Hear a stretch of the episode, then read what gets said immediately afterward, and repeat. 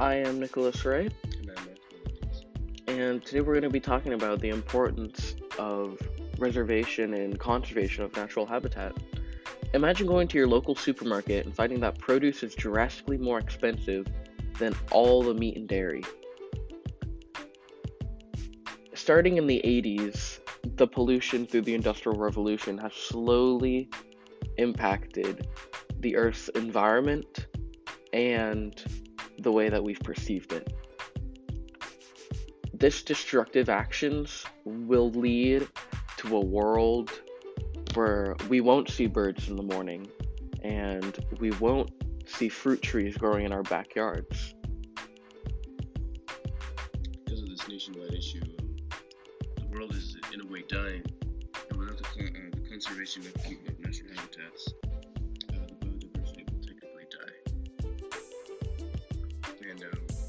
type of evidence we can find of this is global warming. Um, and there's also other articles proof that we can look at how the world has been impacted by pollution. Now we need to think about how the future will how the future will be. Like, will our children have a world in which it's safe to eat fruit, where it's safe to drink from rivers? Like, honestly, think about our trees to have clean air. Know, the world will change drastically for the upkeep natural habitats. We are the future. We need to change the world. Many larger businesses are supporting smaller ones that participate in eco friendly actions and efforts to protect the earth. Google, for example, the big, one of the biggest companies in this world, has taken many steps in order to help preserve what's left of the world, with from planting trees to offering millions of dollars to smaller businesses who are willing to change their ways in order to save this earth.